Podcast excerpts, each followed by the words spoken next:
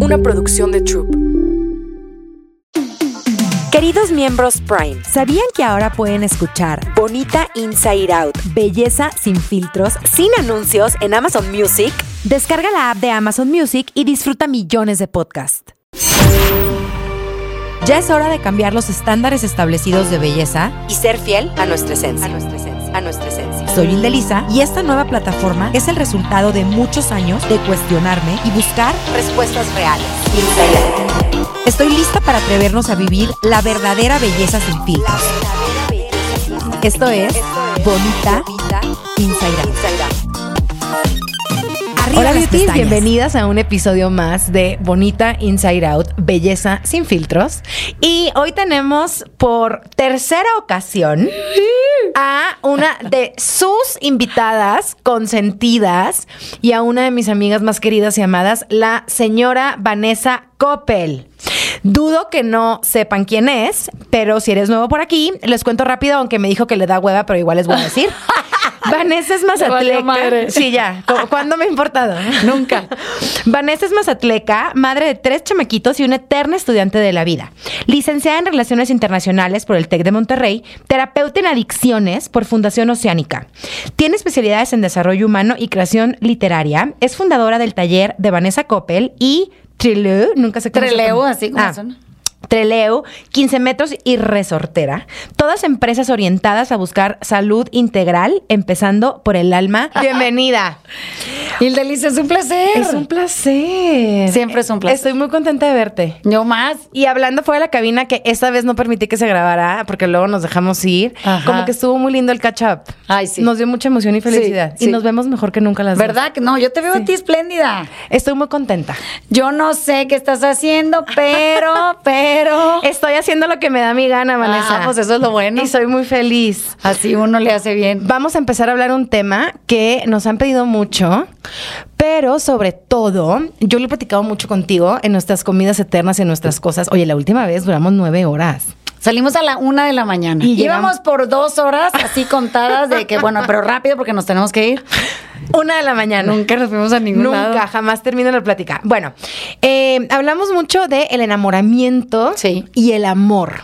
Sí. Muy poca gente sabe la diferencia. Yo no la sabía hasta hace relativamente pocos años de los madrazos de la vida. Pues lo que pasa es que la gente cree que, que- que el amor es romántico Ajá. o debe ser romántico o, o- o- o si no, entonces no es amor, ¿no? Cuando ya empieza a pasar eso, que, que de- la mayoría de la gente cuando llega a, a la, al colapso o a la catástrofe de una relación de pareja.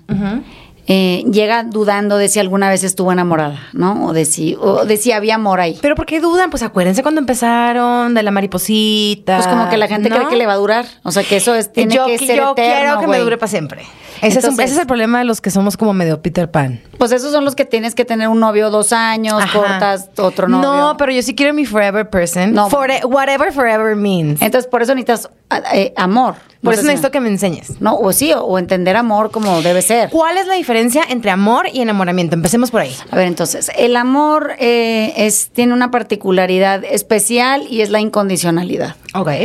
Eso se- sería como el identificador natural, ¿no? En- Entonces, ¿qué quiere decir eso?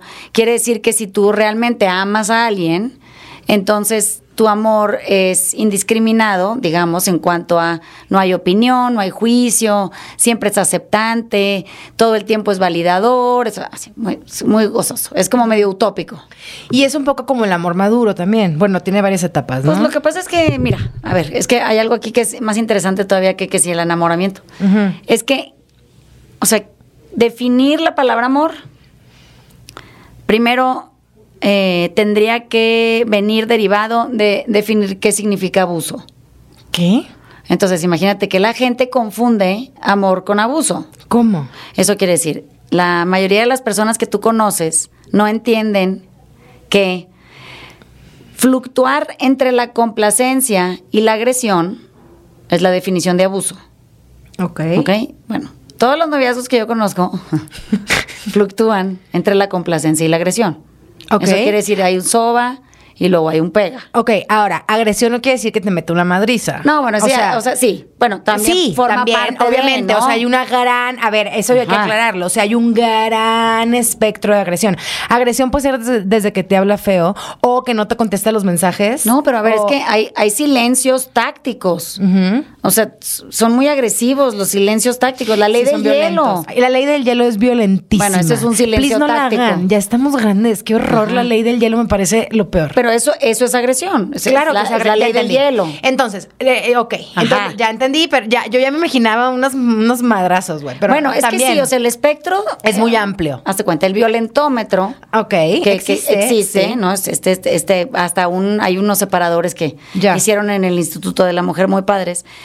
Hacen, hace- es un tabulador por colores de los índices de violencia, empezando del menos importante. ¿Qué es, por ejemplo? Hasta el más importante, que es que te mate a alguien, ¿no? Ok, ¿cuál es el Entonces, pues el menos importante es que te ignoren. Ok. Eh, la ley del hielo, por ejemplo. O que alguien haga un chiste cruel tuyo. Ya. Pero tipo ya te dé risita y cosas de esas, ¿no? Ah, ok. Entonces, imagínate que tú tienes, desde el principio hasta el final, tienes toda una definición de abusos distintos, pero todos fluctúan entre la complacencia y la agresión. Entonces, él era broma. Ay, era broma el de Lisa. Qué bárbaro. Ya perdiste el sentido del humor. O sea, pues te, Ay, qué te digo, te digo güerilla, pero bueno, pues es que también tú, y- ay, Nayar, desde que te fuiste a vivir a México ya nada te da risa. No sé si me explico. Entonces, Sí, el- sí, ese sí, era broma, que, que es, es muy violento. La gente no lo, no lo entiende como violencia porque Es como bullying. es que se habituó. Entonces, todo el mundo cree que... O el que, ay, mi amor, es que para eso no- eres medio tontita para eso. Ajá, Puta. O sea, exacto. que me dijeran, eh, lo corto. Pero es eso, fíjate. Y luego te dicen, ay, ¿cómo vas a creer que lo dije de mala onda? Si tú eres lo máximo, te amo. Y ahí está la complacencia. Ahí está la complacencia. Entonces ya entendimos el concepto. Entonces- el amor fluctúa. Todos, no hay ninguno No, no, que no. no. El Ah. abuso Ah. Es la fluctuación entre la complacencia y la agresión. ¿Existen relaciones sin ningún tipo de abuso? Pues tendrías Es que hacer es- mucho trabajo personal para Estamos en saber, ello. para saber amar. Ah. Ah, ¿ya viste? Ya. Bueno, entonces, Ya, si tú no entiendes amor distinto a la definición de abuso y tú lo confundes y tú crees que te quiere y entonces por eso te grita, porque para que entiendas. Vamos a poner un ejemplo con hijos que es más fácil. Imagínate que tú, tú tienes hijos y entonces a tus hijos, la, la mayoría de la gente que vivía en otra época, espero que ya ese no sea el, la- el cálculo de la actualidad, chancleaba niños o les pegaba de cintura, de, de, cin- Cinturón, no. de- cintarazos, es que, como es se que dice allá. nosotros decimos cintarazos, pero aquí dicen cinturonazos. Ay, qué complicado qué largo. Ajá, cintarazos. O, o los agarran de los pelos, o los pellizcaban, o te, ya sabes, todos te, te sangoloteaban, o así. Y te decían, es que te, te- te lo estoy diciendo y no entiendes. Entonces, es para que entiendas, porque al que más le duele pegarte un chanclazo es a mí. Tu madre. ¿Ve? ¿Ya viste? Bueno, Sí. entonces. Oye, paréntesis. O sea, sí está mal dar chanclazón. No, no, pésimo, güey. Ah, no, no, ni al Digo, caso. yo no tengo hijos, nomás estoy preguntando. No, está loca la gente, güey. No, ya deberían de parar las personas. Bueno, pero mi punto es que si nosotros crecimos en una casa en donde esa es la definición de amor, sobar y pegar, ¿ok? Entonces tú llegas a una relación adulta con ese concepto de lo que amar se- según tu casa significa, pero en realidad eso se llama abuso. Ok. Y entonces tú llegas a una relación que crees que es amorosa entre complacencias y agresiones. Y entonces eh, tú lo único que sabes es que es ser abusada y abusar. Acuérdense que dijimos que el violentómetro tiene muchas posibilidades Sí, o de la- violencia. La, palabra abuso abarca muchas cosas, desde, o sea, algo tan sencillo como que te ignoren, o la ley del hielo, Sí. o que te hablen golpeado, o que te hablen condescendiente como que eres tonta. Así es, así es. O que te desprecien. o- ajá, ajá. eso es un tipo de abuso, o sea, el más leve, hasta que te maten. Te maten, exacto. Así es- está esa es la estipulado, culminación. además. Así, ¿sabes qué? Lo voy a conseguir y lo vamos a subir a redes Sí, el violenta es muy bueno. Es, es una cosa que todo el mundo debería de saber, conocer, tener, y no es solo para las mujeres. Es también para los hombres. Para los niños, para los Ah, abuelitos, para las enfermeras. Para todos para- los seres humanos que están en, en rel- relacionándose con otras personas. Exactamente. Todo el mundo debería saber qué no puede hacer. Ok. Entonces, ¿y, y qué de esa lista dice que es muy doloroso para el otro? Y entonces te avisa, cuidado, Ah. Ya. que si tú estás en una situación de estas, la- tu relación no es una relación sana. O por ejemplo, cuando a mí me dicen o me decían, porque creo que he mejorado en ese Sí. aspecto de Ildelisa, cuida tus palabras. Hablas, de por sí hablamos golpeado porque Sí. somos del norte. Sí. Entonces ya, ya ahí ya la llevamos de perder. Sí. No estoy enojada, señora, sí hablo. Número uno. Y número dos, sí creo yo eh, que sí tenía, o sea, sí hablo si, estoy, si me desespera la banda, Sí. sí hablo golpeado. güey. No, y, y no nada más eso, ah, tenemos, hay un cierto tono que haz cuenta. Imagínate que ahorita no me estás entendiendo y te digo, a ver, Hildelisa. Ajá. A ver, voy a empezar otra vez Ajá, para si que, pues para que no te confundas, porque a veces esto puede ser difícil para cierta gente. Ay, no mames, güey, Sí, qué chingados claro, estoy haciendo, claro, ¿no? claro, claro, Entonces, claro, imagínate que ya te, ya te das cuenta y entonces empiezas a poder, ya, empezar básicamente. Tú no puedes estar enamorado, o sea, en amor con una persona que te abusa. No sé si me explico. Sí. Entonces, el enamoramiento, que es el acto de estar en amor con alguien, y tiene mal definido el término en amor con alguien, el término amor, pues entonces tú estás en abuso con alguien, en abusamiento, piénsalo así, Si, si es que no tienes claro el término y la definición de que las el amor cosas. no es abuso y viceversa. Exacto, entonces es una relación de amor, que no importa si estás en amor con alguien, pero si esa relación de enamoramiento incluye alguna de las partículas del violentómetro, tonos, fórmulas, maneras de expresar, cercanías, todo eso, tú deberías de poder saber que mucha gente confunde estar enamorado con estar en abuso. Ok. ¿Ya me entendiste? Sí, ya te entendí. Y entonces, como hemos normalizado sobar y pegar, Ok. absolutamente normalizado. Todo mundo dice, no, es que le, do- le dan celos, pero esa es muestra de su amor. Y yo digo, no, güey, qué raro, o sea, ¿cómo es- puede ser eso un- una demostración de amor si lo que genera en el otro es esa Violencia. sensación violenta interna, espantosa, que aparte luego va y se desborda en contra tuya, ¿no? A ver, danos un ejemplo. Entonces, a ver, imagínate que eh, tú de repente eh, sales con un, un cabrón. un date. Ajá, que a ti te gusta, pero lo estás conociendo y entonces, pero te dan maripositas en el estómago porque es guapo y a lo mejor se parece a, a- a esta idea tuya Ya. que tenías de un buen hombre y no sé qué. Y entonces de repente eh, es un güey que se ve súper complaciente contigo, te abre la puerta, te, te lleva al mejor lugar y Sí, te trae una- un regalito y la chingada, la conversación súper atenta, este, hace como que está interesado en todo lo que estás diciendo. Y, Ya. y, y de repente, pues sí, bueno, estoy, estoy, estoy aquí inventándolo. Entonces, y de repente, tú empiezas a hablar de algo que a ti te entusiasma mucho. Entonces, imagínate que de repente, ay, no sabes, el otro trabajo. día entrevisté a no sé quién Ajá. y estuvo increíble porque, pues, o sea, sentí que fluyó la conversación y todo y te dice, ay, Qué bueno. o sea, ¿por qué no invitas a otras personas que no sean pendejas? O sea, yo, yo lo, haría diferente. O sea, me paro y me voy. No, pues como que dirías, ay, bueno, pero luego es súper agradable. No, no me importa. Entonces, bueno, pero a ver, sígueme contando porque está muy importante lo que me estás diciendo. Igual me paro y me voy. Entonces, imagínate cuánto trabajo personal tienes hecho ya. Ya. Que Es puedes que- identificar perfecto abuso. Y una tiene que ver las, las banderas rojas desde el Así es, principio. así es. Una tiene que, o sea, es que yo ya, a lo mejor es eh, terapia excesiva, eh, pero así, mira. No, Habrá y- cuales no veo. Claro, ¿no? esos, esos puntos ciegos se pueden seguir trabajando, pero 100%. imagínate qué gozo que tú entiendas que estar en amor no tiene nada que ver con edad, que estar en amor no tiene que ver nada que ver con un género, Ya. que estar en amor no tiene nada que ver con una preferencia sexual o un tipo de cantidad de dinero en el banco, Claro. o un- un- una forma física. Exactamente, porque al final, bueno, así lo veo yo, ahorita vamos a profundizar más. Yo creo que para mí el amor es el acompañamiento perfecto. O sea, Sí, no es poderte acompañar con nada alguien. de la otra persona Así es. más que estar con esa persona por el gusto de estar. Es que no me importa ni cuántos años tiene, ni cuánto dinero tiene, ni qué, bueno, qué hace sí un poco. Sí, bueno, no Porque- Ajá. No, no que me importe, pero, ah, o sea, ahí yo ya hoy me conozco Sí. y sé que posiblemente me costaría mucho trabajo andar con un piloto, por ejemplo, que nunca estuviera en México. Ajá. No, no sé, de donde yo vivo, no sé. Sí, o sea, ahí, sí, ahí ya tú vas como, como tipo haciendo, como editando. Pero mira, ¿no? entonces, eso no quiere decir, supongamos que es piloto. Ajá. Tú puedes amar al piloto, Ujú. Pero no necesariamente tienes que vivir con el piloto, tener Sí, hijos con el claro. piloto. Por eso el término amor es muy claro. Y puedes estar en amor con una amiga, por ejemplo. Puedes estar en amor- mira, es Pero que estamos este- hablando del amor romántico. Ajá, es que el problema es ese. Ah. Ese es, ese es el problema neurálgico de todo esto. Cuando la gente confunde amor con romanticismo, Ok. ¿ya me entendiste? Entonces hay que hacer todo un catálogo Ok. de formas de ser amado, cuando en realidad hay uno. Ya. Ah, la forma en la que tú puedes y sientes amor cuando alguien te lo otorga es porque te sientes aceptado, validado, reconocido, Amado.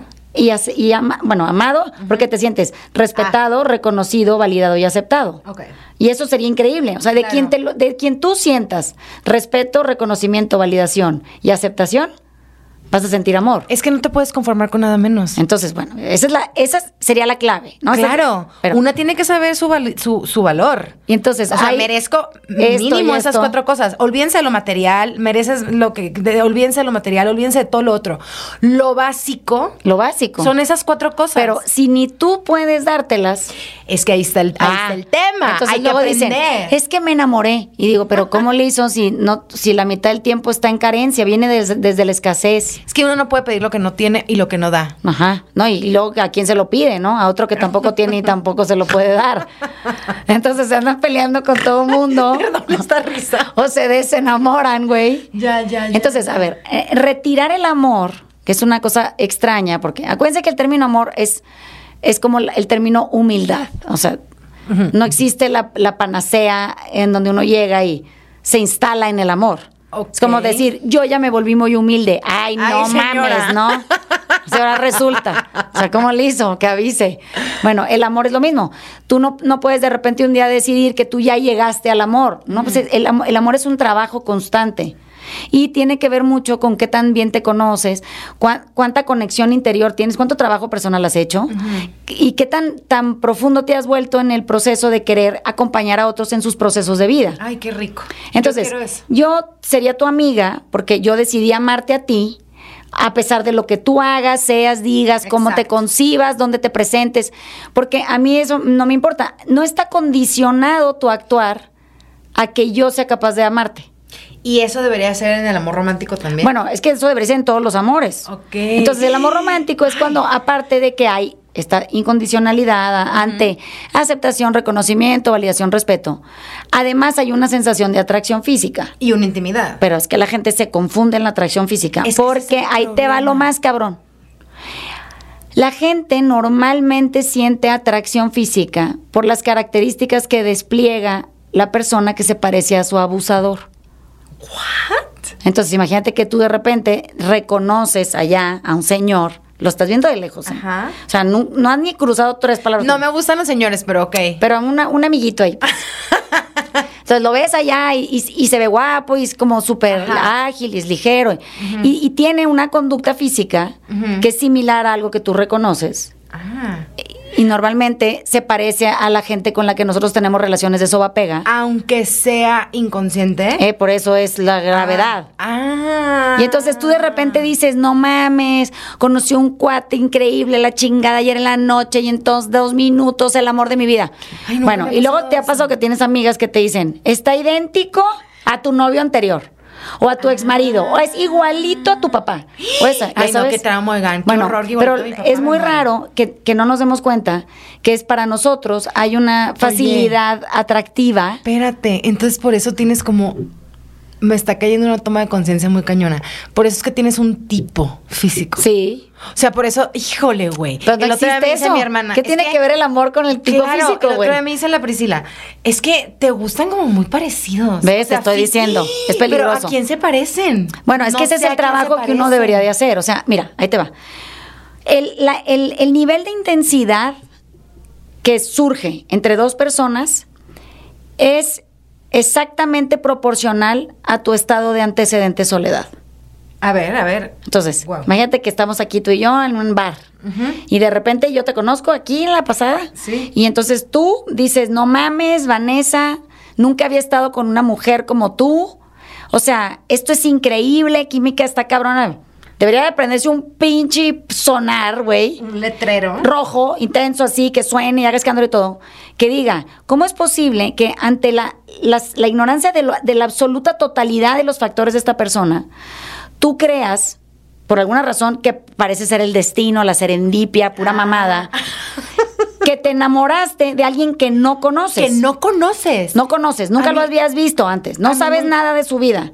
Y entonces de repente eso, si tú haces tu tarea personal, Claro. deberías de saber que es indicador de qué tan pinche y sola estás, güey.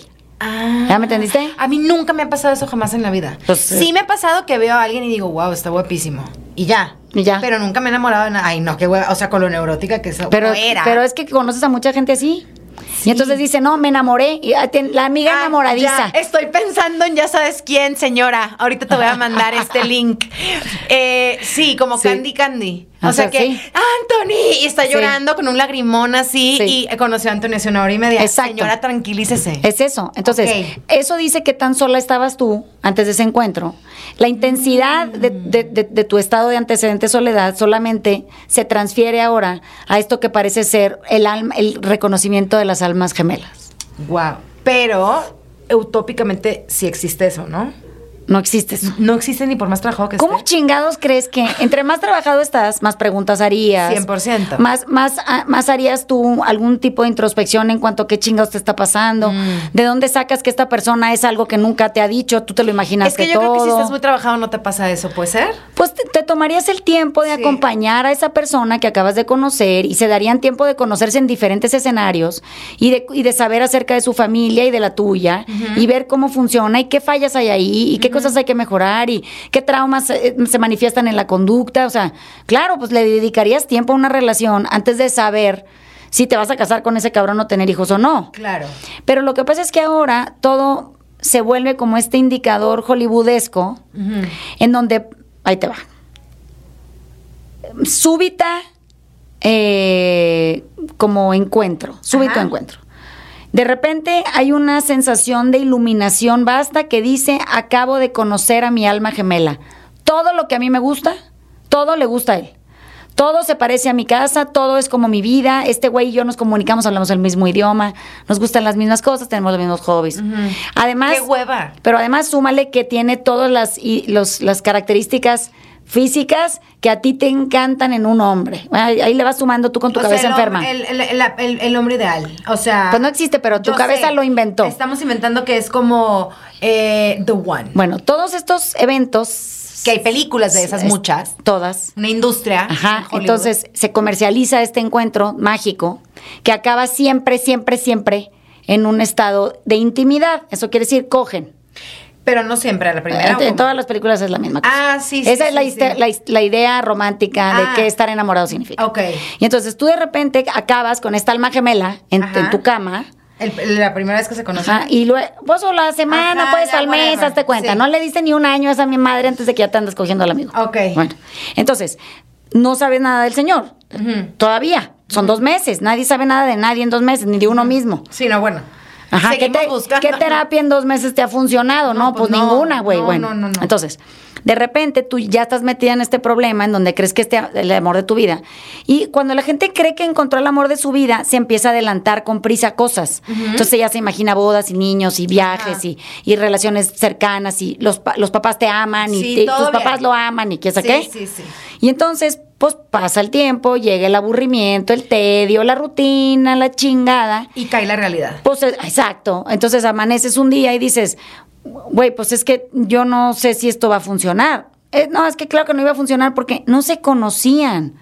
No, no había nada real que estuviera manifiesto ahí, que pudiera servir como un- un- una puerta de entrada a la cercanía. No hay cimientos. Ahora, Ajá. esta, esta realidad te cae de sopetón cuando se disminuye el enamoramiento. Pues sí, porque de repente un día andas volteando a ver a otro señor, ¿no? O a otra niña, o otro güey, güey, otro. Entonces, ¿cómo definirías así como en palabras fáciles el enamoramiento? Eh, Yo siento que el enamoramiento, si lo tomas en los términos romantizados, hollywoodescos, comercializados, Ya. Es este encuentro, de, este- sí, el descubrimiento de esta súbita circunstancia personal de amor romántico profundo, entregado, ciego, Ajá. a una causa que está perdida de entrada, pero bueno, nadie Ya. te avisó. y ahí le metemos la dopamina, la serotonina, Es que de ahí se todos genera. los químicos del cerebro. Exacto, que te emborrachan. Es que te empedan, ¿no ves? La Te- realidad. Pero te emborrachas tú sola, Claro. con lo que tú te Ay, pero imaginas es que es. deli emborracharse de serotonina y de dopamina. Tampoco nos quites esa. Pues puedes ir a hacer ejercicio, güey. otra cosa, no sé. Hagan sí, sí hacemos. más. Pero está padre también tantito. Sí, pero Vanessa, no seas a así. ver, es que no, no es que esté peleada una cosa con la otra. O sea, yo sí, yo quiero todo, desde Por eso, sí lo puedes tener todo, pero lo que, lo que yo quiero que entiendas es que en el 80% de los casos la gente está en abusamiento, no en enamoramiento. Ok. Y lo gravísimo de esto es que si tú entras a una relación, amorosa entre comillas, con una persona que, con la que no has identificado que eso no es amor, se llama abuso, Ok. la dopamina y la serotonina y las endorfinas y, la, y la adrenalina Ajá. que produce el abuso, Ok. Ok. O sea, di- disfrazado de amor. ajá, es muy adictiva. Ah. Y entonces tú por eso ves amigas tuyas que sufren 14 años Ah, no, bueno. quejándose de todo lo que le pasa y, no le hacen. Y no lo la vida es horrible y dicen, pero no podría vivir sin él, me muero. Ay, qué horror. Y digo, hijo de la chingada, pues es que si eso creen que es enamoramiento, estamos en un problema. ¿Por qué el enamoramiento dura tan poco? ¿Porque te cae la realidad? Porque no existe, güey, porque guay amor no hay, güey. O sea, básicamente Vanessa Coppel no cree que existe el enamoramiento. O sea, sí, pero tendrías que trabajar. O sea, a- yo creo que el problema aquí es que no hemos redefinido lo que enamorarse significa. ¿Lo puedes definir? Entonces, imagínate que hay una camiseta que lo dice muy bien, ¿no? Dice, me estoy enamorando, ok. ¿ok? Ajá. Enamorando. Ajá. ¿Dónde andas, Ildelisa? En amor, Ajá. ¿verdad? Bueno, entonces, cuando tú juntas toda la palabra y dice enamorando, Ya. ya no se entiende el término amor secuestrado de la actividad. Ok. Entonces, el enamoramiento no, no suena a verbo. ok. Es raro, pero Es su- raro. suena como un concepto que, que es subjetivo. Pero si es verbo. Tú te enamoras, yo me Pero el chiste es que sea el verbo amar. Ah. En el enamoramiento no está el verbo amar incluido. Suena que es una actividad que, que, que de repente colapsa sobre ti Ok. en una noche o día o, o viaje, Ya. en donde te, te estrellas con esta persona de la que te enamoras sin trabajar en el proyecto. Bueno, el verdadero enamoramiento, o sea, estar en amor con alguien, es un trabajo constante y comprometido. Eso quiere decir, tú tienes que hacer una tarea profunda de reencontrarte tú en amor contigo. Exactamente. El otro hace una tarea constante y comprometida de encontrarse o reencontrarse en amor consigo mismo. Y luego esas dos personas pueden presumir de estar en amor, o sea, Ya de andar en amor. Eh, la famosa frase de para poder amar a alguien más te tienes que aprender a amar a ti. Pues es que sí es cierto. Es que mira, puedes amar gente tú, Ajá, como a tus papás, por ejemplo. ajá, y bueno, qué Y bien, feliz, ¿no? Ajá. Y eso es amor y puedes tus amar a- hermanos, el amor fraternal. a, tus mascotas, a tus amistades, claro, es- es- ahí Eso está el amor también. Ese no, no importa si te amas o no. O sea, ese Es es, que- existe. Pero ah, imagínate, a ver, trata de amar a tu hermana Ujú. Cuando tú tienes 800 issues personales no resueltos. Te la vas a pasar de las greñas con ella. Claro. ¿Verdad que sí? Mm, sí. Entonces, bueno, la vas a amar. Sí, la quieres y te, te dolería profundamente que se muriera. Claro. Pero a ver, haz funcionar esa relación de pareja, porque también es pareja quiere decir que son dos personas, parejas, digamos, en la misma circunstancia, avanzando juntas. Ok. Que en este caso, Priscila, mi, mi hermana es mi socia. Por- pues, no, y aparte es tu hermana, aparte, es hija de tus ajá. papás, aparte es mamá de tus sobrinos, aparte Ajá, de todo ajá, eso. ¿no? Entonces, está muy bien, ok, está muy bien, pero si tú eres una pinche mierda emocional, pues ¿quién ¿Cómo? chingado, cómo le vas a hacer con tu hermana y, su, y tu relación de... ¿Cómo va a funcionar? Va a ser un una catástrofe. Eh, ok. Y creo que no nos han, no han hecho hin- hincapié lo suficiente a lo largo de nuestro crecimiento. Que nos den clases de lo que amar significa en la escuela, haz cuenta.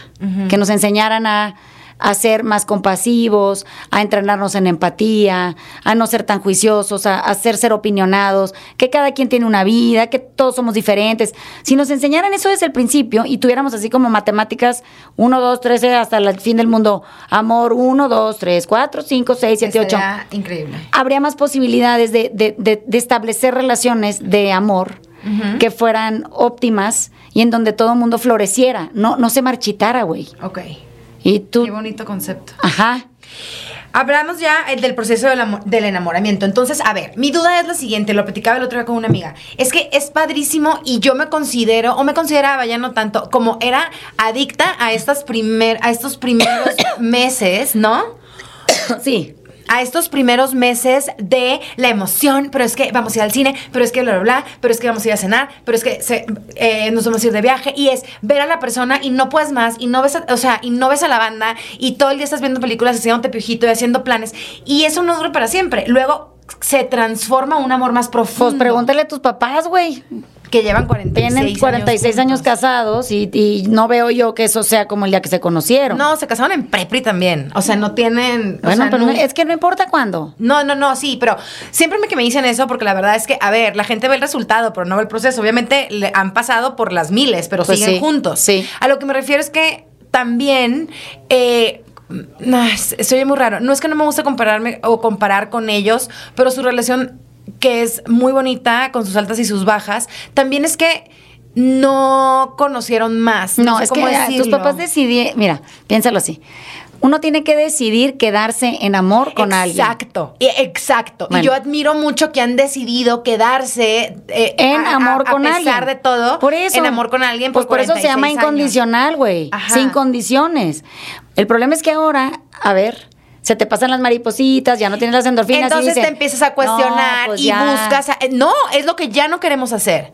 Queremos poder transformar esa mariposa y ese enamoramiento en amor de a de veras. Pues o sea, en amor profundo. claro. Y eso se llama beauties madurez e inteligencia emocional. Exacto. ¿Cómo le hacemos?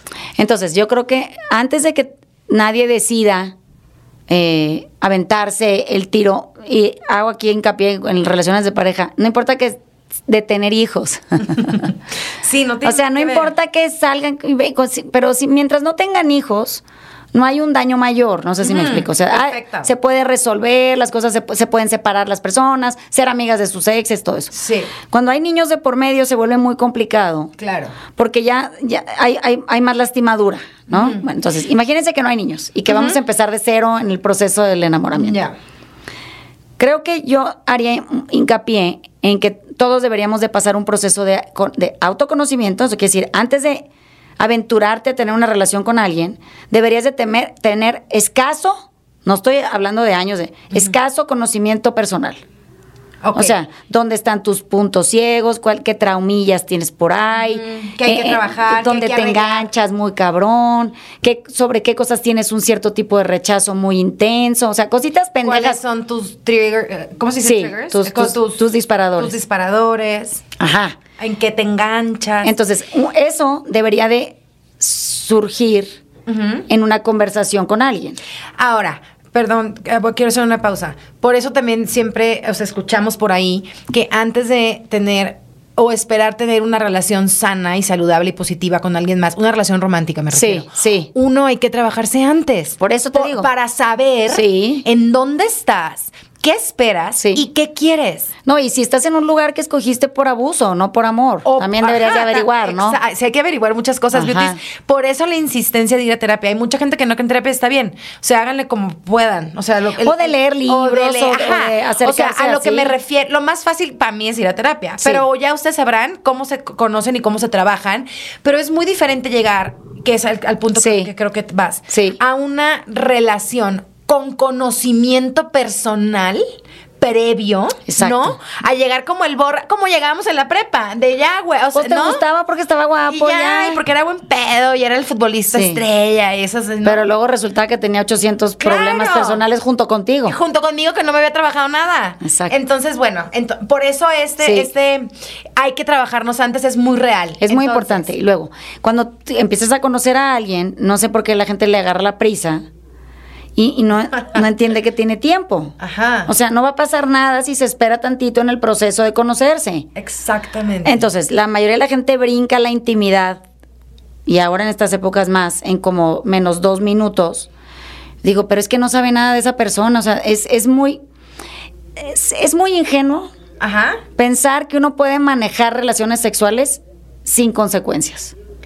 Emocionales, ¿eh? Estoy hablando. Y de todas. Pero Pero, sobre emocionales. todo emocionales. Ajá. Es, es muy ingenuo pensar que no que no pasa nada, que es solo placer, que es superficial, que, que tú te vale madre, que tú ya muy vanguardista acá y que uno cada noche, que no sé qué, que bueno, eso tiene, emocionalmente tiene un peso. Sobre todo, creo, sin juzgar, es que estás tan desconectado de ti mismo. Sí, claro. Que te das como sea y con quien sea. Entonces cada vez vas perdiendo más de ti. No, imag- imagínate internamente la confusión que, que, que implica o que genera que tú sí sabes desde dónde estás yendo a ese lugar. Claro. O sea, tú no, no eres ignorante, que lo que digas para afuera es una cosa, pero lo que sabes de ti tú adentro es otra. Claro. Entonces, imagínate que eh, todo esto que se, que se vuelve ya normal y, y- y frecuente, y se habla de eso en las mesas ahora, no tiene la seriedad que tiene el trabajo personal profundo y el trabajo en amor con alguien. Entonces, uno acabaría enamorado de una persona a la que conoce profundamente. Es tan increíble la gente, tan fantástica, tan emocionante en sus cosas, tan, tan emocionante verlos en su descubrimiento personal, que te enamorarías nada más de verlos en el proceso. Claro. ¿Ya me entendiste? Es porque es, es- hay un compromiso de amor personal para conocerse y eso, ser testigo de eso es maravilloso. Es lo que los observadores sociales nos raya Sí. y nos pone y nos y, y- y Sí. por eso se escriben libros y películas y historias y Exacto. bla bla bla bla bla. Y fíjate cómo hay, hay estas como historias fantásticas de gente que, que acaba enamorada en las películas también, lo- porque es donde más fácil pueden ir a consultar. Las películas o las series, esas madres, ¿no? Ajá. En donde la vieja está enamorada de un cabrón que la perturba, pero la tortura, pero la ignora, pero anda con otra, pero chingada. Sí. Y tiene un mejor amigo. Ah, es lo que te iba a decir. Y el mejor amigo que está ahí incondicionalmente viendo todo. Hasta que se da cuenta ella y dice, güey, este era el amor. O sea, esto que tenía yo con mi amigo era amor. O sea, no, pues, es- lo otro Sí. es una cagadera. Pero con el amigo no tienes eh, contacto íntimo. Es porque que no- es tu amigo y no. se conocen desde otro lugar. Pero es que no, no te lo has permitido porque en tu cabeza esa intimidad no es romántica. O sea, la intimidad real, la de, las, de los sentimientos y Que es la reflexión importante. profunda, es con la que te vas a acabar quedando. Porque es con la que te quedas cuando eres viejito. Exacto. Porque yo siempre les digo, es que sí quiero, perdón, yo siempre les digo a mis amigas cuando tenemos esta Sí, conversación, sí.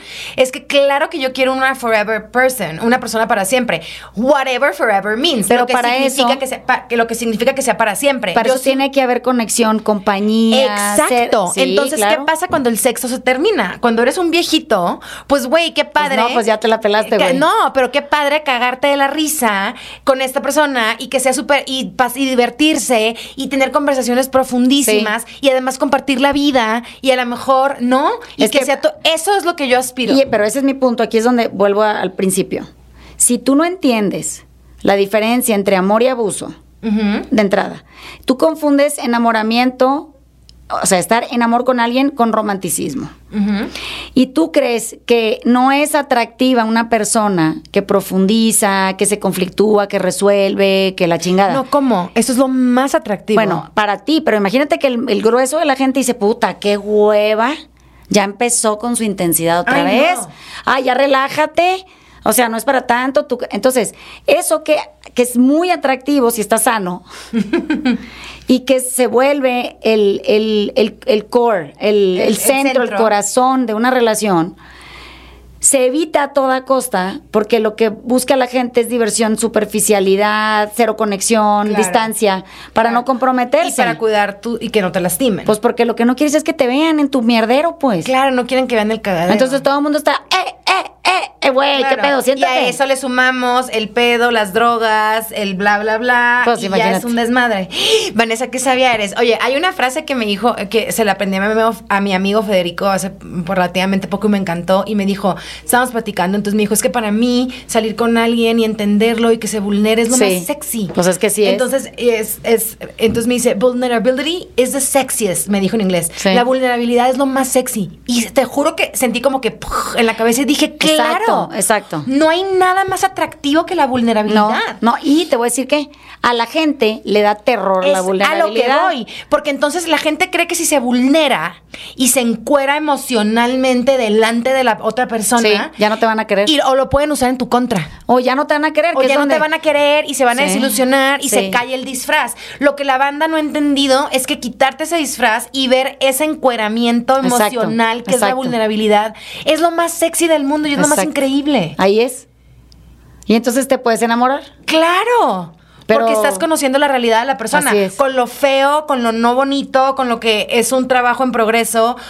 Todo lo que te da miedo que Así la otra es. persona vea. Pero ¿qué crees? Si la enseñas y la muestras, obviamente la persona correcta en ese momento, ¿y qué crees? Y a esa persona le encantas con todo eso, lo bueno, lo malo, lo que está en proceso, lo que te da pánico, lo que te da, lo que te da mucha risa, Sí. lo que te da pena. No, y no nomás le encantas, le emociona. y quiere compartir O sea, contigo le- ese momento y te quiere acompañar en el proceso. Así es. Eso es beauties. Eso es amar. Eso es, ah, ya llegamos a amar. ¿Ya viste? Ok. Entonces ahí tú ya puedes estar en amor con esa persona con la que ya entendiste o redefiniste lo que amar significa. El amor real, podemos decir, o el, o el amor maduro, ¿cómo le podemos llamar a ese grado de amar? El que ya se enamoró de todo. No, tu- pues ese se llama amor, güey. Lo demás es pura mierda. No sé, la gente está confundida. ok, el amor, ese amor dura para siempre. ¿eh? Yo creo que sí, lo puedes... Sí, pues, ¿no? pues es que imagínate que si eso no fuera una garantía, Ese amor. ese amor. Para el que ensayaste con muchos amores. Porque ahora yo volteo para atrás Sí. y digo, las personas que estuvieron cuando tuvieron que estar fueron perfectas, fueron mis maestros, aprendí muchísimo. Así es. Y ahora ya sé perfecto lo que quiero. Sí. Entonces, esos son ensayos. Entonces, al final, cuando ya te llega el amor de a de Así veras, es, o el que es. para ti es real, ese sí puede durar toda la vida. Pues sí, porque es que te va a durar toda la vida porque no, no es que, o sea, es la idea del para toda la vida es algo curioso, ¿no? Pero A ver, por. para toda tu vida. Claro. Pero bueno, e- eso también tiene bemoles. Se puede morir, te puedes morir tú. claro, obvio. se te puede atravesar otro alguien Ah. que, te- que tenga a lo mejor eso en lo que tú vienes practicando. A lo mejor el otro se quedó a, a la mitad en el camino, Ya, en- ya, ya, en avance personal. Pero eso no quiere decir que no sigas amando a esa persona y le Claro. desees el bien. Claro. No sé si me explico, claro. Perfectamente bien. Pero lo raro es que vivimos todo el tiempo contrariadas, pensando que no hay cambio, que una vez que ya lo encontraste, tiene que durar para siempre, pero lo que tiene que durar para siempre es tu constante transformación. Ah. ¿Ya me entendiste? No, no el güey, no la Repite vieja. eso, porque es muy importante. Ajá, o sea, tú crees que tú de repente un día llegas, te consolidas en transformación y ya llegaste. Y entonces todo lo que te sucede ahí es amor. No, hombre, este- seguimos aprendiendo. No, pues que te faltan años. Claro. y pues- entonces, bueno, imagínate que el trabajo es conjunto. Mientras tú te sigues transformando, yo me sigo transformando, nos seguimos acompañando. Cada quien en su proceso, no se mezcla. Pues sí, porque es que si no... Es ¿qué? compañía o sea, nada más. Exacto, es, es este acompañarse. Por eso no es- te metes en la vida del otro ni el otro en la tuya. Es un proceso Aparte, individual y personal Ya en el no es cual se interesante. acompañan. O sea, qué hueva estar metido en la vida de alguien todo el tiempo, güey. Te- suficiente tengo con la mía, hagan. O no, y luego acabas viviendo la vida del otro y dejando de vivir la tuya, y entonces hay un hueco, entonces ahí se acabó el amor. Porque Ah. ya resientes al otro, porque te requiere mucho, Mm. y porque, güey, qué cansado. Pues mejor cada quien se ocupa de lo que le toca Y ya, y se acompañan. y se acompañan en amor, y eso lo puedes hacer durar lo que tú quieras. Y tienen proyectos en conjunto, si lo deciden o no, como hijos o, una, o un, o un- Negocios, un o proyecto, mascotas, obvio, y eso se viajes. llama proyecto de vida en común. Claro. Ahora, quiero que me cuentes un poquito de la libertad. ¿Dónde entra la libertad en ese amor? Cuando tú eh, entiendes libertad personal, eso quiere decir tú dejas a la gente ser quien tiene que ser sin tu mejor opinión y consejo. tú eres libre, no nada más de, de- de- de ti, tu locura esta en donde crees que controlas, sino que también le permites al otro estar libre de ti. O sea, no, no mames, qué horror. Y entonces la gente se hace bolas y dice, no, es que aquí es donde cabe aquel podcast que grabamos, ¿no? De eh, el poliamor o la... Que, que ya estamos de acuerdo que para nosotras Sí, creemos que no existe. No, qué hueva. Eso, eso es, es confuso. Eso, eso más que cualquier otra cosa. Ni es las más- relaciones abiertas. En este perfil no, No. creemos en las relaciones abiertas, Es ni modo. es muy confuso. Es- ni modo. O sea, ya lo tienen que saber. No creemos, creemos nosotras dos que no funcionan. Hay, habrá gente que sí, váyanse para allá. Exacto. Ah, pero aquí siguen bienvenidos. ¿eh? Exacto, exacto. Ajá, ajá. Entonces, imagínate que ya lo logramos y ya entendimos que, que nosotros somos nuestros y que el único control que podemos tener en la vida es sobre nosotros mismos. Ajá. Yo sobre ti no tengo control. Para nada. Bueno, si entiendo eso, ¿para qué te estoy chingando? No te puedes estar chingando para nada. Si yo estoy lo suficientemente comprometida con lo mío, en, mi bienestar, mi búsqueda, mi entendimiento, todo, a ti te va a gustar estar conmigo, Claro. porque soy grata compañía. Y además se me haces guapa y además Sí, me pues- caes súper bien, lloro de la risa. Ajá, súmale los atributos que tú quieras, pero Ajá. yo no ando metida en tu pinche rollo porque no te quiero joder la vida.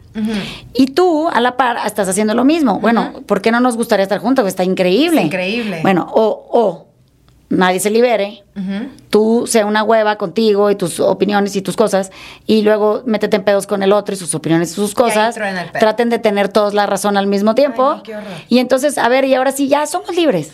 ¿Cómo? Pues de qué, güey, ni, de- ni de tus pensamientos, Ni de los del otro. Ya, ya entiendo. Entonces, ahora, hay un tema aquí. Entonces, ya encontraste a esta persona y estás súper contenta y estás súper feliz, pero también por más trabajados que estemos, somos seres humanos y tenemos heridas de la infancia sí. o heridas de insegu- inseguridades y bla, bla, bla. Sí. ¿Qué pasa con la persona que ya encontró a su, a su forever person, por así decirlo, a, Sí. su, a su para siempre? Sí. Y obviamente, aunque estés trabajado, eh, te salen así, porque pues no, son, son- no somos humanos y no somos perfectos, como chispitas así de, de, de, de traumitas del pasado. Por ejemplo, que te pongan el cuerno. Yo creo, y lo he platicado contigo, que la in- las infidelidades, o sea, poner el cuerno se me hace una pendejada. No debería existir. Pues, me- en el me- momento. mejor avisas, sí. Claro, esas cosas se platican. En el momento en que tú estás en una relación y te estás dando cuenta que estás Sí. volteando por otro lado y que alguien más te está gustando y que alguien más te está llamando la atención, Sí. esas cosas se platican. Pero mira, ma, es que todas estas son, son síntomas, Ajá, es que hay varios. Empecé con la infidelidad. pero son síntomas de una enfermedad, si quieres verlo más profunda, que es una falta de amor propio. Ah. Entonces, si tú no tienes amor propio, o sea, tú no estás en, eh, te respetas, te validas, te reconoces y te aceptas, si tú no estás en ese lugar que es el amor, entonces para ti va a ser muy difícil respetarte de manera congruente y entonces vas a buscar compañía en otro lado porque no te respetas lo suficiente y te validas lo suficiente como para decir, Ildelisa, ya acabé, esto no es para mí, yo no estoy en el lugar en donde quiero estar y eh, no estoy en este sitio en la vida. Entonces, si no te importa, pues terminamos esta relación y, y ya. yo me voy a la otra. Pero es que nadie está tan trabajado. Ah, es- Eso fíjate que pasa con el tiempo. O sea, te tienen que pasar un chingo de cosas. Claro, es que por y eso se lo te digo. tiene que romper la vida en pedazos para que tú llegues a la conclusión de que tú no te querías y por eso te pasaba todo lo que te pasaba.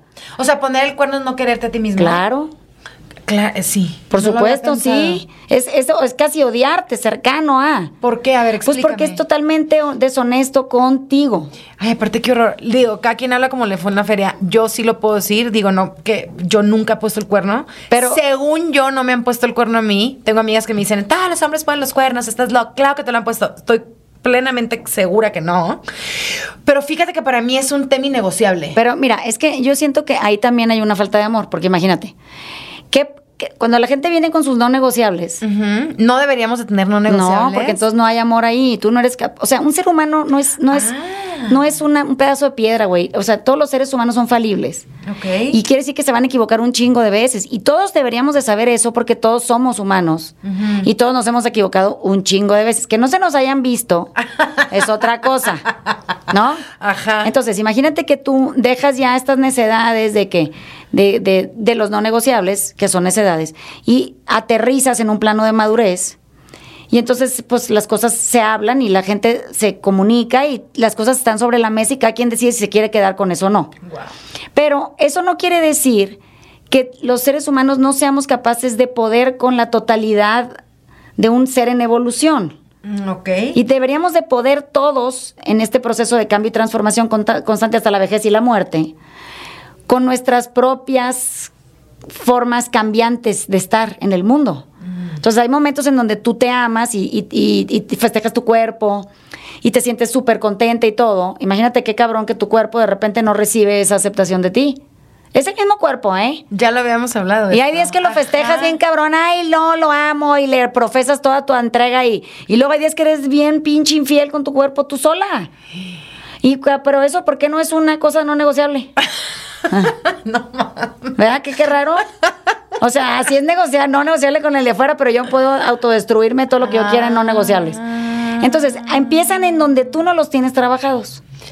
Y cuando te empiezas a dar cuenta, ay, no mames, que esto es un no negociable para mí. Lo En- tienes que trabajar. Ajá. Entonces tienes que entrar utópicamente en una relación en la que no hay no negociables porque tú ya trabajaste tus no negociables. Pues sí, tú ya entiendes que tú te equivocas y tú la cagas y luego la arreglas y te sale bien, luego te vuelve a salir de la chingada y luego avanzas, luego retrocedes. Normal, pues la vida. Pero uno quiere perfecto al otro, Ah. cagadero yo. Lo que sea, cagadero yo, me vale madre. Mientras no se me vea, todo se ve súper bien. Pero tú, hijo de la chingada, al, al, Al tiro. Ah, no. cero error. Ah. Y digo, ¿esa señora de dónde viene? Está rara la señora, no el señor, está Yo rara ya la sé de señora. qué colegio viene. Ajá. O sea, imagínate qué difícil enfrentar Qué una vida con, con tanto rigor. Qué o sea, duro. con tanta condicionalidad. Y por eso insistimos, hay que trabajarnos previamente. Siempre. Vanessa, ¿qué señales existen de que estamos en, las, en una mala, mala relación? Pues ya lo sabemos. En una buena relación, que vas bien encaminado. O sea, Mm. que ya no estás en el enamoramiento. Te lo pregunto porque ya no estás en el enamoramiento este que creíamos que era lo máximo al principio, las Sí. mariposas y no sé qué. Sí. Pero ya estás llegando a un punto de madurez, de, o sea, del amor de a de veras. Yo sé que cada relación es distinta Sí. y cada, es un, cada cabeza es un mundo, pero sí dinos tres, cuatro cositas que nos emocionen y que digan, ay, güey, ahí voy, la llevo bien. Es que la llevas bien si te sientes bien contigo, güey. Es que todo se resume en uno mismo. Pues sí, por eso. O sea, si tú andas bien a toda madre contigo, andas a toda madre con todo mundo. Si andas de la chingada contigo, no importa que seas Dios con iluminación y budista, pero ya súper eh, meditando, Sí, deseándole paz al universo y la chingada. Si tú te la estás pasando de la chingada, toda la gente que esté contigo se la va a pasar de la chingada. Es que al final todo se resume a trabajo interior. Pues te estoy diciendo.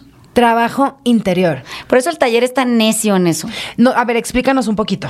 O sea, el taller insiste tanto todo el tiempo en que todos los problemas del afuera no existen como problemas. El problema somos nosotros en el afuera. El taller es el taller de Vanessa Copel. Sí, sí, las clases Las donde todo el clases. mundo. Sí. Entonces, ¿qué aprendemos en el taller? Eso, que el, el peor es tú. es que sí. En eso se resume siempre, ¿no? El Sí. problema soy yo. Es que 100%. No, no eres tú, no eres mis papás, no sé, el problema soy yo y, y mi trabajo personal hecho o no, en proceso o no. Y entonces, como que pues llega un momento en donde uno tiene que, eh, que armarse una vida Y responsabilizarse de uno mismo. para poder entonces arriesgar a otros a convivir contigo. ¿Ya me entendiste? No arriesgarte tú a convivir con otros. Claro. Es arriesgar a otras personas a convivir contigo en salud o no. Entonces, ahí sí es mi responsabilidad. Claro. Entonces, si yo estoy de la chingada, te tengo que decir, Elisa, mira, todo sí, pero yo no estoy bien, güey. Entonces, te tengo que avisar que tengo esto y tengo esto y tengo esto y no estoy muy acomodada porque no puedo arriesgar tu bienestar porque yo sea muy incongruente y no te lo quiera decir. Entonces, aquí es donde entra el todavía. O sea, no estoy lista todavía. Pero tampoco tienes que estar lista. Pueden. Lista, pero lista de, de- me, me refiero a hablar las cosas, Claro. a revelar la verdad. pero la gente se avienta sabiendo que no está lista, no dice nada, se mete en un problemón y luego anda buscando a quién echarle la culpa. Ahora, se, te puedes aventar a una relación eh, sabiendo que no estás lista, pero hablándolo previamente. Pues sí, pero a ver, qué cagada, ¿no? Ay, es que fíjate que soy asesina serial. Pero te quería decir porque, pues sí tienes que entender que, que esto es una cosa que, que yo, que yo ya no soy muy honesta, ya soy muy honesta. Y pues te quiero avisar para que no vayas a pensar mal de mí. Y luego, güey, no mames el pedo en el que acabas de meter a esa persona. Ok, te voy a reformular mi pregunta.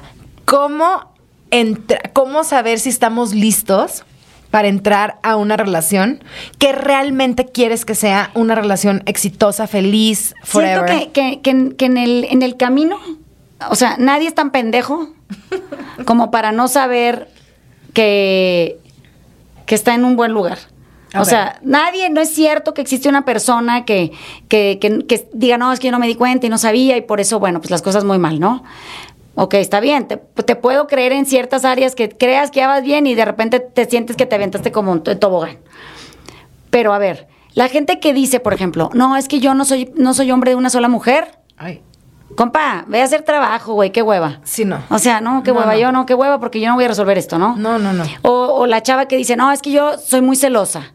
Pero eso es una buena señal. No. Digo, no, Ve ve, a va- vaya, trabajar tu trabájese. inseguridad. Ay, sí, qué hueva. O sea, Vaya. entonces tú sabes que no estás lista. Ah. No, no- andas de- dando explicación de cosas todo el tiempo para no arreglarlas.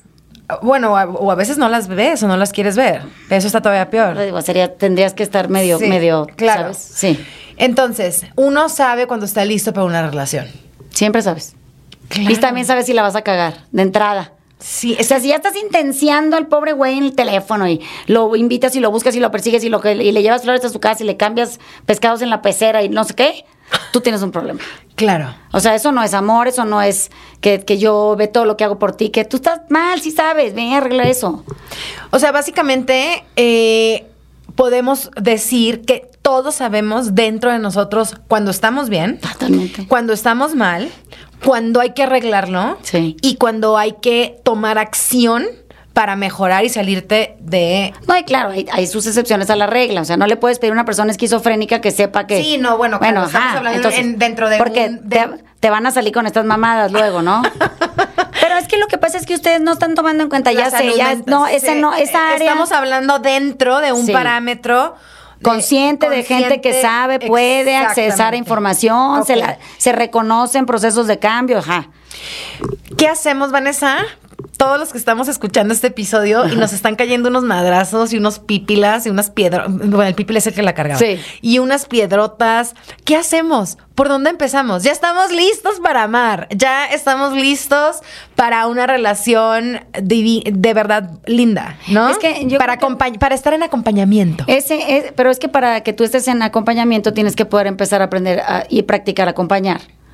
¿Qué hacemos? No toda la gente que ustedes acompañen va a ser su, su pareja romántica. Ah. O sea, ya relájense también, no mamen.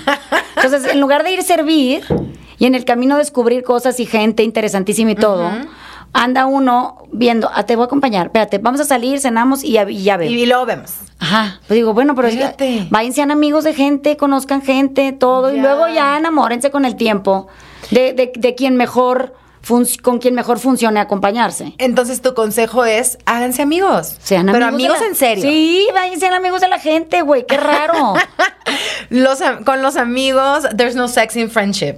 No, porque Confunde todo. A ver, there is no sex en ningún lado que no donde uno no esté ya comprometido, habiendo conocido sé y a esa persona. Ok, independientemente si es tu amigo, ¿Qué tú lo que prisa sea. trae la pinche gente, No güey? Todo el mundo trae prisa para todo. Ay, sí. Para luego decir, ay, no, es que sabes qué, lo que pasa es que no me gusta cómo coge. A ver, sí, pero es que ni siquiera lo conoce. Entonces, como no hay intimidad real y, y el, y el evento se resume a un acto físico. Claro. Si tú estás en un estado muy inconveniente ese día, Claro. porque, por- porque tu interior no está trabajado, ¿verdad? Gracias. Y juzgas a la persona por un pobre desempeño. Qué raro que no juzgues al receptor, ¿no? Claro. Que digas, sí, pues es que ve cómo llegué yo al evento, ¿no? Claro. O sea, yo venía toda contrariada y ahora resulta que el güey es el culpable de que esto no funcionó. Claro. Eh, sí, exacto. Es que lo, eso esa, ese evento físico viene es el sexo. Sí, pero ese siempre viene atado a una intimidad y, eh, y mejora entre mejor intimidad emocional hay. Me gustaría que definieras qué es la intimidad real, no la, no la que tiene que ver con es el la sexo. del, la del alma. Es por donde eso, descríbela. se- se Hay gente que no sabe qué es. Donde, donde el, el pensamiento del otro importa, donde hay toda una conversación, donde se construye por encima de lo que se está diciendo, donde hay se- coherencia. donde hay confianza, donde no hay, no hay una eh, exhibición de lealtades, donde, o sea, es, es esta cosa quieta, güey, donde la gente es amiga. Todo el mundo sabe ser amigo de alguien, por lo menos de una persona. Sí. Bueno, no importa el género, importa que ese establecimiento de intimidad, cercanía, de, de- de miradas que son compli- de complicidades, todo, debería estar presente antes de todo lo demás. Ok. Esto se está tratando de hacer al revés. ya entendí. Primero todo. se encueran Ya. totalmente vestidos en el adentro, se Ok. encueran en el afuera y luego, bueno, ahora sí nos vamos a, a conocer. Puta, ya la cagaste todo. Ya. O sea, empezaste al revés. Es que no llegaste. Ya, es que ni siquiera llegaste. Ya no llegaste. La verdadera intimidad es, es la intimidad del alma y es la intimidad que quieres y es donde empiezas a construir. Así es. Esos son los cimientos. Y es donde el verdadero deseo surge. Ahí es, es- El deseo tiene que venir como resultado de una conexión del alma, de una cercanía, de una, de una sensación de confianza, de resguardo. Entonces ahí el deseo va a durar. El, ot- Claro. güey, el otro se te acá en cuatro días. Claro, porque es como cambiarte literalmente de calzones. Entonces que si no te gustan los pelos de la espalda, pues ya valiste madre, ¿no? Claro, y como no conoces a esa persona y Así no hay es. intimidad, no hay nada, pues te quedas en los pelos de la espalda. Es correcto. Vanessa, gracias, eres un genio. Es un placer venir. Va a haber mil preguntas, mil comentarios. Obviamente va a regresar. ¿Dónde te encontramos? Ay, arroba Vanessa Coppel siempre. En todo lugar. En todos lados. Queremos tomar tu taller, ¿qué hacemos? Arroba Vanessa Coppel, por favor, me escriben y yo encantada les doy instrucciones. ¿Cada cuándo, cada cuánto empiezan? Pues como un- dos veces al año, tipo septiembre y por ahí de enero. Ok, ahorita ya está empezado, ya no Ya- puedes entrar a la mitad. No, pues puede, hay gente Sí, bien valiente que como se mete yo. y ve las clases grabadas. Claro, que Ajá. según, no, a ver, yo no, ya a ver, como yo que según yo lo iba a hacer y me dijiste, Lisa, no lo vas a hacer, No lo porque vas a hacer, no, no es cierto, empieza ven, bien. sí. Ajá. Entonces, eh, tenemos tiempo, porque el, el- el siguiente ciclo escolar Empieza en empieza en septiembre. septiembre. Entonces, váyanle Sí, pensando. sí, sí. Hay podcasts que se oyen todo el tiempo. En, en el, antes de que tomen el, de que tomen el taller, pueden ir escuchando el los taller de Vanessa. Coppel, que es el podcast que compartimos el de Lisa y yo en Trupa aquí. Ajá, y que te- te- tenemos una bella sección que le vamos a poner los martesitos Ajá. cada vez que vayamos la una a la otra. Sí. Eh, y también eh, yo voy a empezar, lo digo públicamente, el taller en septiembre. Me Así que ahí nos vamos a ver. Eres más que bienvenida. Pero no nos vamos a ver, ¿no? Porque la banda no se ve. Sí, se- en el taller conmigo. O sea, sí se convive, la gente no. Bueno, puedes ir presencial Ajá. a Prado Norte siempre. Ya. Con tus compañeritas y tus Ajá, compañeritos. voy a armar banda. O puedes verla en Zoom. Ya, ya, ya. ya. O en vivo, sucediendo, Ya. o puedes verla grabada en la noche en O tu sea, hay de todas las maneras. Todas. Pretextos es lo único que existe Ajá. aquí, porque de que lo puedes tomar, lo puedes tomar. Yo lo tomé hace cinco años, pero a los pocos días me Se dio el murió. me dio el Se tramafac. murió y se- se- entonces se lo paré, Se pero ya lo voy a. Entonces ahí nos vemos en septiembre. Sí. Gracias Vanessa por Es siempre venir, por ser Es este madrazo de buena energía, de respuestas a preguntas que nos hacemos, Ay, de sí. hacernos lo profundo más ligero y mucho más comprensible. No te puedo explicar lo que agradezco tenerte cerquita. Ay, Gracias. no, yo feliz. Te a mí amo. la vida muy feliz. Bueno, beauties, muchísimas gracias por acompañarnos en un episodio más de Bonita Inside Out, Belleza sin filtros. Síganos en nuestras redes en arroba Bonita Inside Out. Y si quieren más contenido increíble como este y como el taller de Vanessa Coppel, síganos en arroba Troop Audio. Y como siempre, beauties, arriba las pestañas. Bonita Inside Out.